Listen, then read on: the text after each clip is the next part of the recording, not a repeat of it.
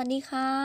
ขอต้อนรับเข้าสู่ 4 นาทีพอดคลาส 4 นาทีที่จะทำให้คุณเข้าใจสิ่งรอบข้างมากขึ้น ดิฉัน ชนาทิพย์ธรรมกุล วันนี้เราจะมานำเสนอคำศัพท์คำว่า sub p s u b ที่ย่อมาจากโฟนบวก snap snap ก็คือเป็นการปฏิเสธอย่างไม่มีเยื่อใย โฟนบวกสนับรวมกันก็อาจจะแปลได้ว่าเป็นการตบหน้าด้วยโทรศัพท์ ซึ่งแน่นอนว่าไม่ใช่การเอาโทรศัพท์ขึ้นมาตบหน้าคนอะไรอย่างนั้นนะคะ แต่การตบหน้าด้วยโทรศัพท์เนี่ยคือต้องบอกก่อนว่ามันเป็นพฤติกรรมของคนสมัยใหม่ที่ไม่สนใจคนที่อยู่ตรงหน้า แต่กลับสนใจโทรศัพท์มือถือมากกว่า ให้เราลองนึกดูนะคะว่า ครั้งสุดท้ายที่เราคุยกับคนแล้ว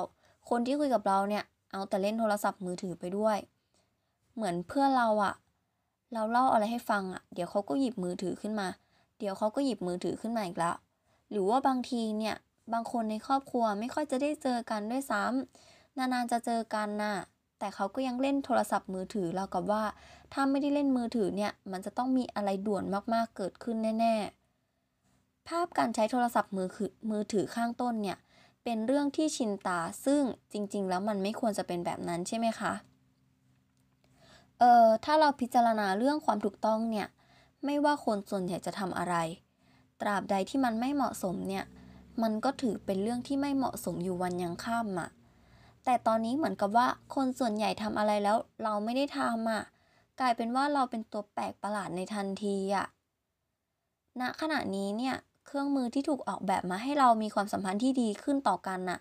กลับมาเป็นตัวทำลายความสัมพันธ์ระหว่างกันน่ะ โทรศัพท์มือถือโดยเฉพาะสมาร์ทโฟนเนี่ย มันเป็นที่เป็นตัวสร้างสถานการณ์เหล่านี้ขึ้นมาค่ะ ซึ่งโดยแท้จริงแล้วก็คือเป็นการตบหน้านั่นเอง ถ้าคุณพูดคุยกับคนที่เขาไม่ตั้งใจ ฟังคุณ รับฟังแบบเอออไปอีกทางนึงอะ่ะก็เหมือนกับว่าเป็นการพูด กับคนอื่นอยู่ แต่ว่าสายตาเนี่ยมองไปรอบตัว ไม่ได้มองที่เขา มันก็เท่ากับว่าการใช้มือถือขณะสนทนา ซึ่งมันถือว่าเป็นการไม่ให้เกียรติกันอย่างหนึ่งนะคะซับเนี่ยเป็นมารยาทที่เลวร้ายระหว่างสังคมเลยนะ เวลาคุณพูดกับใครแล้วเขาไม่ตอบหรือไม่สนใจที่จะตอบเนี่ย ก็เรียกได้ว่าเป็นซับในดีกรีหนึ่งเลย เช่นเดียวกับการที่เราทักทายคนที่เคยรู้จัก แล้วเขาไม่ทักตอบ มีปฏิกิริยาไม่รับรู้ ก็เป็นเหมือนการตบหน้าเราดีๆ นั่นเอง ซึ่งหลายๆ กรณีอาจจะเจ็บปวดมากกว่าถูกตบหน้าจริงก็เป็นไปได้คำถามก็คือ เราสมควรปล่อยให้มันเป็นเช่นนี้จริง ๆ หรอ เราควรปล่อยให้คนก้มหน้าใช้โทรศัพท์มือถืออยู่ ตลอดเวลาในยามที่พบปะกันทั้งกับคนที่คุ้นเคยแล้วก็คนที่แปลกหน้าหรอ